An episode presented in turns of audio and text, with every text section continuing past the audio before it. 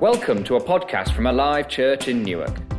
We believe that the gospel changes lives, so we hope you're ready to hear from God, be challenged, and inspired. Here's our speaker for today. One of the characters in uh, that play um, or that film is called Philip Carlyle. And he makes this incredible quote towards the end of the film. He says this when I first met you, talking to P.T. Barnum, I had inheritance, I had fame, I had an invitation to every party in town. Now, thanks to you, all that is gone. Now, all that's left is friendship, love, and work that I adore. I wonder for you and I whether our lives go on a very similar kind of pathway to that. I would reckon probably inherently built into every single one of us is this desire for three things in our life. I'd liken them to these three words love, purpose, and meaning. Love, purpose, and meaning. I wonder for you, just take a moment, just stop and think. Have you ever in your life had a moment of time where you've fully felt alive? Alan has. Maybe it was your wedding day. Maybe it's birth of your first child. Maybe it's a celebration moment. Maybe it was one of those you're out with friends and you just know, I am so alive in this moment. Maybe it's your favorite football team won. Maybe you went to a concert and you just know, in this moment of time, I am alive. I don't know about you though, but I was inspired by Danny's message when he stood on the platform and said, Do you know what? I've lived a life where I've tried to find life in so many things. He said drug addiction, alcohol. And um, for many of us, the pursuit of trying to find love, purpose, and meaning can lead us down lines of destruction. I know that there's a number of people in here that their testimony of their life has been actually, I've journeyed some stuff through and it didn't go well for me in trying to find that fix. Now, I grew up in a Christian home. My mum and dad uh, took us to church. Um, so I suppose, in a way, I had quite a good upbringing. Um, but when I went to um, university, which was in 93, I decided to start. Um, well, I, decided to have a little bit of fun, I suppose or what I thought would be fun at the time, and got into a number of relationships, got into um, a lot of a drinking culture in and around the actual uh, university as it currently was at that point. And I realized that over two or three years, I started to lose my faith. I started to lose my connection to other Christians. I started to lose the areas of my life that I felt had brought me love, purpose, and meaning. Until one point when I was in my third year of university and I got a phone call on Valentine's uh, morning. It wasn't the kind of phone call that I think you think I got on Valentine's morning. It was a phone call um, about my uncle. Now, my uncle was about eight years older than me. Um, he was in the RAF, and he was an RAF helicopter pilot. And he used to, because of the nature of the RAF, he'd spend quite a bit of time at home, and then he would be off on sortie or off on particular um, activities with the RAF. So he didn't have his own home. He used to come and stay with us. So I treated him really like a big brother. He was a uh, role model to me. And we got this phone call on uh, Valentine's Day uh, in my third year of university, which said that he died that night in a helicopter crash out in Germany. And um, it was one of those calls where your life just stops. And just this devastating news lands on your doorstep. You have no sense of where this has come from or why it's come that way. I know when I look at many of you, I know some of your stories, you've had similar moments of time where you've been going on a particular path and something has stopped you in your tracks. Something's made you wake up or stop. For me, at that moment of time, that trigger point made me reassess life. It made me relook at what I was doing and why I was doing it. What was going on in my world that I was trying to fathom out to try and find love, purpose, and meaning?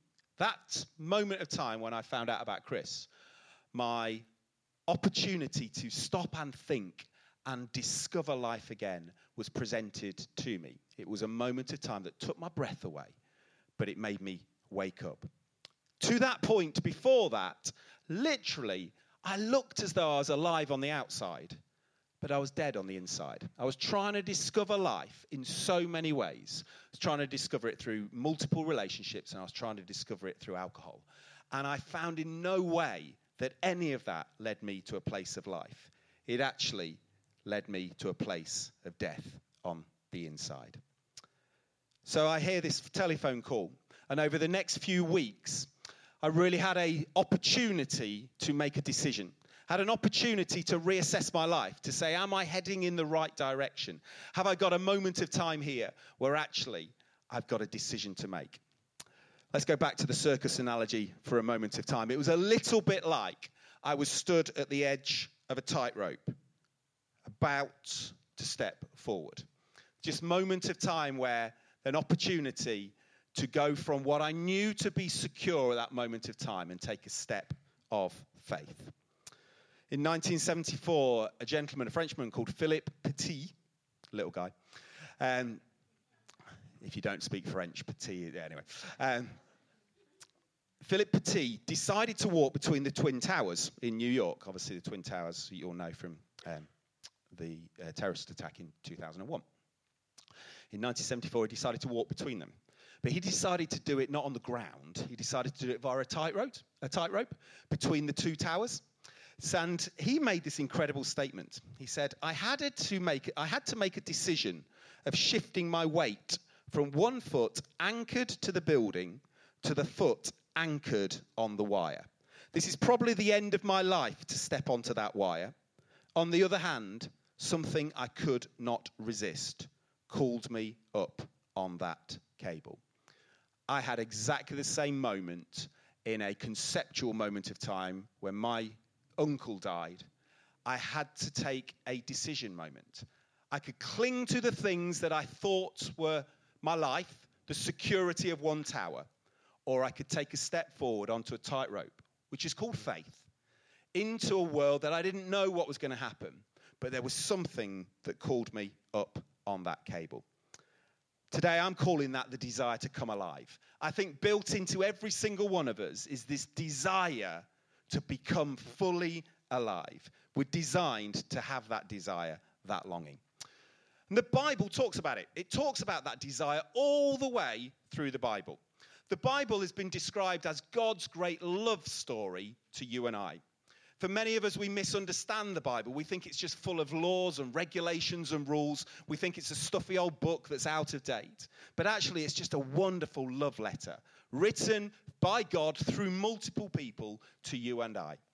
And it says this by one of Jesus' closest friends. It says this in a book called John. And John was a disciple, he was a learner of Jesus. And John describes himself as the closest disciple to Jesus. And in John 10, verse 10, for many of us in the room will know this. But Jesus says this I have come that they, you and I, will have life and have it to the full. In other words, you will have life that makes you come alive. That deep desire that's within you, Jesus is saying, I came that you would have that type of life. Now, I don't know what you think about when you think about full life. You might think like a workaholic. You might think, well, I've already got a pretty full life. Literally, I work 60 hours a week. I can't cram a lot more in. I was working yesterday, you know, those kind of things. But actually, this isn't the kind of life that Jesus is talking about here. He's not talking about a life that's just full of stuff. He's talking of, about a full, rich life. In the Greek, which is the original language that this piece was written in, there's two words, or there's multiple words for life, but there's the word bios. That's the word that we would get biology from. And that literally means life in um, years. Okay, so many of us would live for, say, 79, 80 years as our bios life. We would cram lots of stuff into that. For example, 250,000 hours of sleep within our 79, 80, uh, hour, uh, 80 years of life. Some of you are having one of those at the moment. There's something like, on average, 76,000 meals crammed into your bios life. Jesus didn't come and said, I'll give you more of your bios life. He didn't come and say, I'm going to give you life in all of its fullness so that you can just eat and sleep and fill it and cram it with all this stuff. No, he came and I said and he said, I give you a different type of life. And instead of the word bios, he used a word that we now know as a name. He called a word Zoe. I came to give you Zoe life. And instead of quantity of life, in other words, you'll get more and more stuff in your life, he talks about, I came to give you a quality of life. That's what the word Zoe means. So the scripture, the Bible says, I came to give you Zoe life quality of life, and I came to give you it in the full. You could have life in all of its fullness. Zoe, life as it was meant to be lived. This is what it means. Zoe life means a life which is real and genuine, a life active and vigorous, devoted to God and blessed. So I suppose the question for you and I is are we living a bios life, a life full of stuff, counting the years, or are we living a Zoe life? Have we discovered what it is in God to live a full life? I wonder if, like many of us in this room, you've ever had that question there has to be more to life than this. Wonder if you've ever got to that place of desperation where you've thought, is this it? Is this all that life is about? Paying the bills, as, as Sam was saying during our tithes and offerings moment. There's some stuff I have to do. Is that all that life is?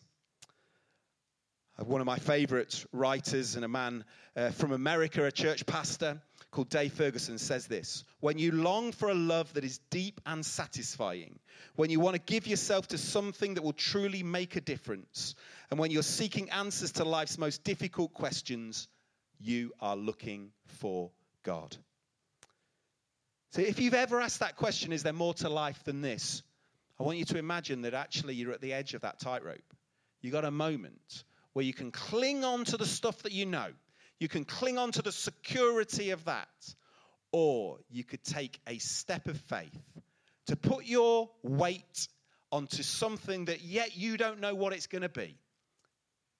But that's where you come fully alive. You've really got two options. You can keep searching, trying to fill that deep longing for love, purpose, and meaning on your own, or you can look to the one who gave you those longings in the very first place.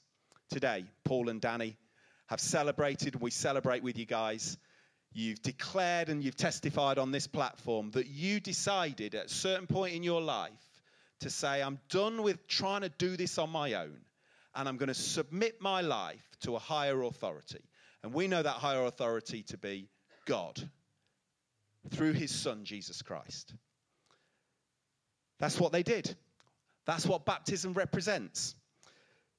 Every one of them has described they used to live as a bios life, but now they've discovered a Zoe life. Danny and Paul's stories have pointed us to Jesus today, the one and whom we have this true life. And I don't know why you're here. Maybe you're a friend of Danny or Paul. Maybe you're someone who's been in church for years and years. You've come and you've done the stuff. You've walked through the rituals. You know what it is to go to church. You're a little bit like me. You grew up in church, your parents have brought you there, you did all the stuff. But maybe for you today, you've not yet discovered full Zoe life. Today, there's an opportunity for every single one of us. When I was in my late teens, discovering at that moment of time what it is to take a step onto the tightrope, I would liken my life before that to literally sleepwalking. I was alive on the outside, but dead on the inside. Do you know what, though? The good news is for every single one of us, there really is an invitation to you and I to fully come alive. There's an invitation to awaken from sleepwalking to life. Don't know if you know this, but God has a dream for your life. He has a plan for you. He has a purpose for you, He has a desire for you. And we can really liken it into two bits. The first is this that God's dream for you is that you become fully aware, fully awakened, fully alive to the truth that He passionately and relentlessly loves you. You don't have to do anything about it. That's who God is. When I said the Bible is a love letter, that's what it is. It's a love letter to you. God sent his one and only Son, Jesus Christ, in order that you and I could have a relationship with God again. And the first thing that God dreams for you is that you will become fully aware again, fully awakened to the truth that He passionately, relentlessly loves you. But He's got another dream for you as well. And this is part of you fully discovering what it is to become alive. And that is this that when you discover who God says you are, in that moment of time, that you willingly risk loving others because you know God has risked everything in loving you. That's to become fully alive. That's what we call Zoe life. That's this quality of life that God has given to each and every one of us, that we would become alive in Him and that we would willingly risk our lives in loving others because God risked everything in loving us. That is Zoe living. But the incredible truth of all this is that God knew that you couldn't do this on your own. He knew that Howard couldn't fix this on his own. He knew that Howard couldn't get out of that mess. He couldn't stop just living that bios life and discover Zoe life on his own. So he launched an incredible rescue plan for you and for, my, for me. 2,000 years ago, Father God decided to send his one and only Son, Jesus Christ, to walk on this earth and to live the life that you and I get to live, to actually do the stuff, be tempted in the same ways, to think the same thoughts, to actually traverse this earth and walk the same dirt as you and I do, in order that you and I wouldn't have to face the wrath of God, the anger of God. Jesus Christ, his one and only Son, became what we call the substitute for you and for me. You see, we are all sinners. Every single one of us has fallen short. Every single one of us has missed, missed the mark with God. And when we missed the mark, we were due to be facing punishment for that. But God, in His kindness and His grace and His love and His mercy, said, I'm not going to inflict that upon my children. But what I'm going to do is I'm going to send one who will take all of that punishment and take all of that pain and bear it upon themselves so that you and I can go free. That was his rescue plan. He knew that we would have a desire for love, purpose, and meaning. He knew that that was inherently built into every single one of us. And he sent Jesus in order that you and I could discover that. He's so passionate about restoring that life to you that he bridged the gap between you and him.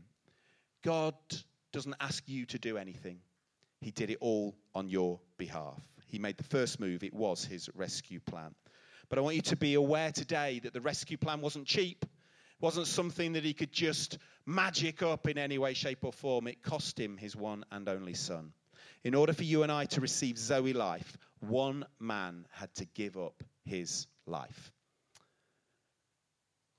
But today, we're going to give you in a few minutes' of time as well an opportunity to receive Zoe life, to receive Jesus into your heart. But I want to give you a, war, a warning, a word of warning. You see, Zoe life cost one man his life, it cost Jesus his life. But it will also cost you your life. And that's what we celebrated in baptisms. We celebrated the laying down of our trying to do it, striving to make it happen life. The life where we got it all together. The life where we think we can fix everything and make that happen. It will cost you that life.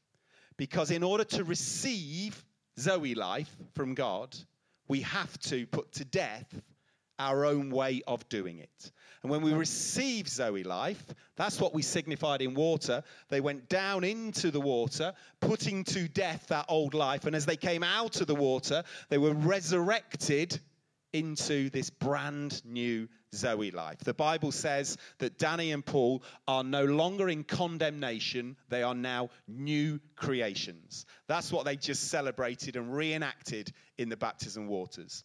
Just let me just chat with you two guys just for a moment. Baptism isn't a one off moment. So when you've gone through the waters of baptism, you now have an incredibly powerful tool at your disposal to remind yourselves every single day of your life I've been baptized. Devil, you can't touch me. That untruth, you can't touch me. I'm now a new creation. I have now celebrated my new resurrected life in Christ. That's what baptism does. We call it a sacramental act. Jesus lives in that. He's. Um, he doesn't just kind of celebrate with you, He's right in the midst of your baptism. But the power is when you remind those thoughts and you remind the devil that you've been baptized. Wake every morning and say, I'm baptized, I'm a new creation. It is so powerful. Guys, you have done an incredible thing today. Way, way above the natural. You've done something in the spiritual realm today, and we celebrate with you. But for you and I, the rest of us in here today, there's a couple of challenges over our lives today. The first is this Zoe life. Do you want to receive Zoe life? And I want to declare to you today that Zoe life isn't found in self help books, it's not found in a philosophy, it's not found in a religion, it's found in a man. And his name is Jesus Christ. And Jesus Christ came in order that you and I could receive a brand new style of life, a brand new adventure. Won't be easy.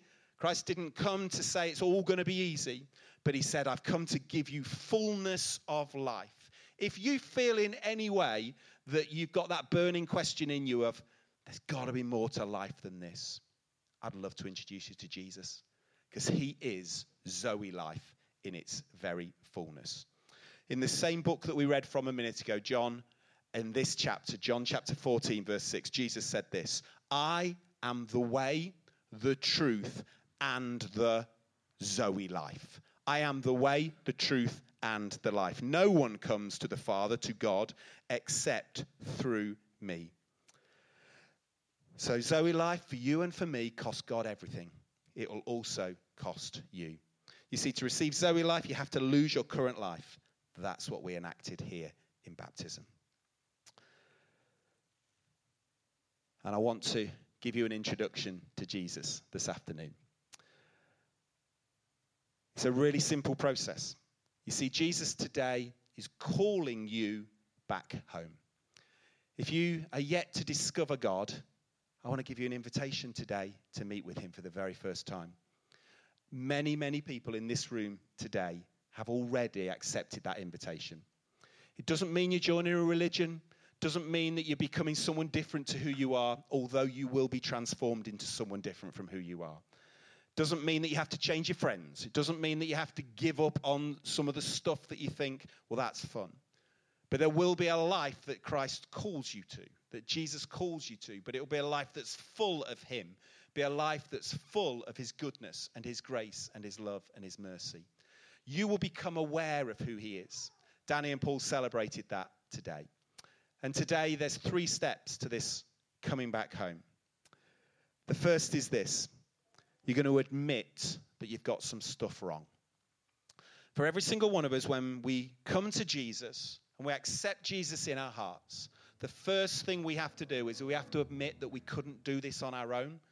We have to stand like we are on the edge of that tightrope, about to take our first step and say, I'm going to leave that behind. I'm going to take a step into a newness of life. Admit that you've been disconnected from God that you're longing for love, that you're longing for purpose, and that you're longing for meaning. Talk to God. Tell Him about those areas of your life that you've tried to do it on your own.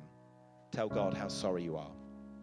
Maybe you're sitting here today and the words that I've spoken have left you with that kind of feeling of, He's speaking to me. It's not me, it's God speaking to you right now. Maybe you sat here today and gone, I'm just not interested in what you're saying. That's absolutely fine. But all I want to say to you today is God loves you passionately. He's not going to leave you on your own. He's got a desire for you to come back home to Him. So the first thing is to admit you can't do it on your own. The second one is to commit. It's to commit to not walking that way any longer. It's what Danny and Paul did. As they stood here and they gave their testimonies, they said, We got to a moment in our lives where we said, and we're not going to walk that way anymore. anymore. I did it on that morning when I found out that my uncle had died. I had a realization that the way that I was walking was not going to bring me health, life, wholeness. I had to go in a different direction. I had to wake up and come alive. I had to commit. I had to commit my life to Jesus, to the one who, when I committed to him, he's never, we sang about it a minute ago, he's faithful every single day of our lives, never leave or forsake us. But the final thing is this you have to submit. You see,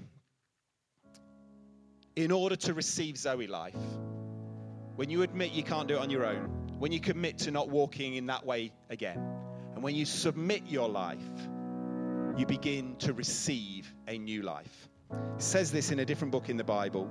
It says this in the book of Matthew. Those who try to gain their own life will lose it, but those who lose their life for my sake will gain it. I invite you today to lose your own life and receive a brand new Zoe life in Jesus. And there's three ways to do this admit, commit, and submit. That sounds really complex, doesn't it? But how do I admit? Literally have a conversation with God that says, God, I've got this wrong. How do I commit?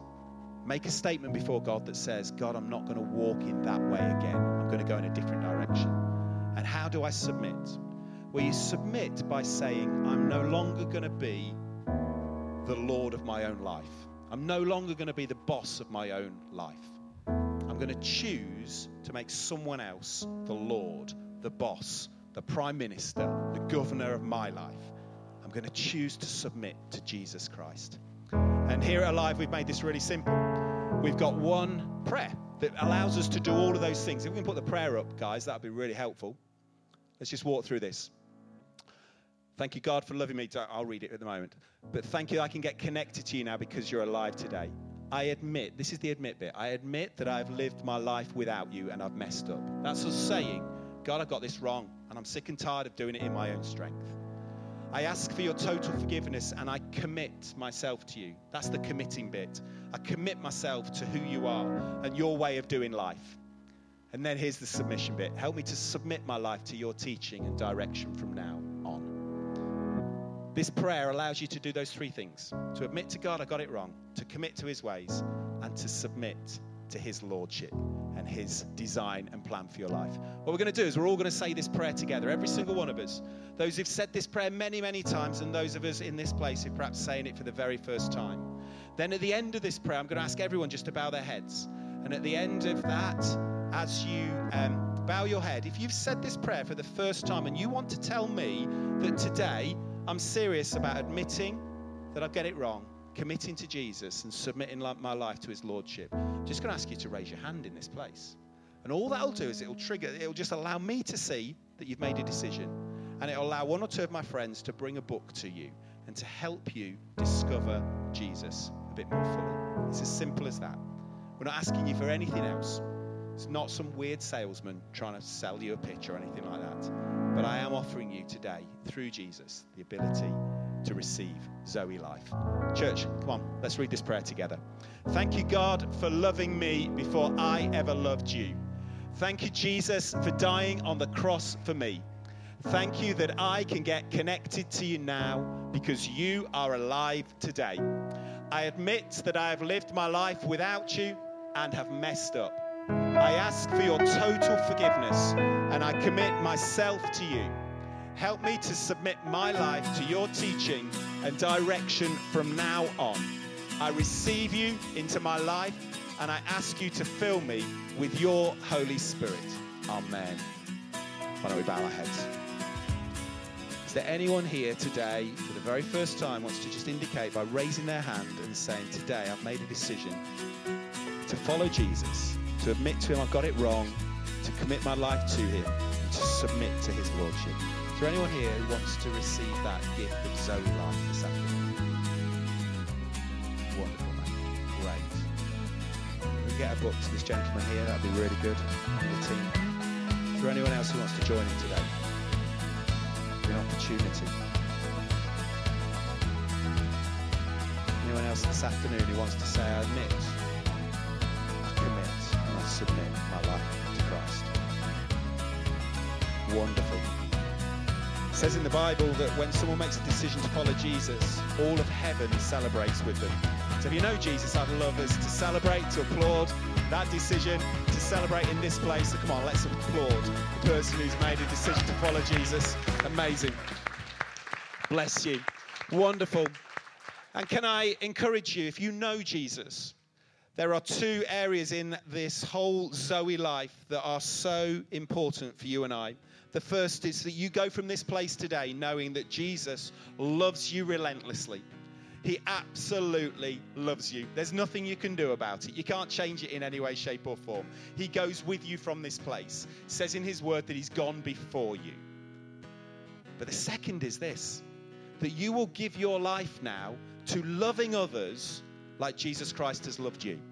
You will give your life to lay down your life for the sake of others. You see, it's not good enough for a Christian to walk out of this place and say, I'm loved by Jesus, all is well. A true Christian is somebody who picks up their cross and says, I'll follow you, Jesus, into every area of my life. I will love unconditionally those that you bring into my path. So, for those of you in the church, those of you who get to hear this stuff each and every week, the challenge for you is that this week, go from this place fully alive in Christ. Come alive, fully to Zoe life. And as you are alive in this, this new life, as you have done that walk, like Danny and Paul have done, go from this place and love Newark like you've never loved it before. Go into your workplaces, go into your schools, into your neighborhoods, go into your houses and love it like you've never loved before because they deserve it. An honor and privilege to speak with you this afternoon. I love you so much. And uh, let's stand. We're going to sing for one final song. It's been an honor to be with you this afternoon. God bless. That's all from us today. Thanks for listening. We pray you have a great day.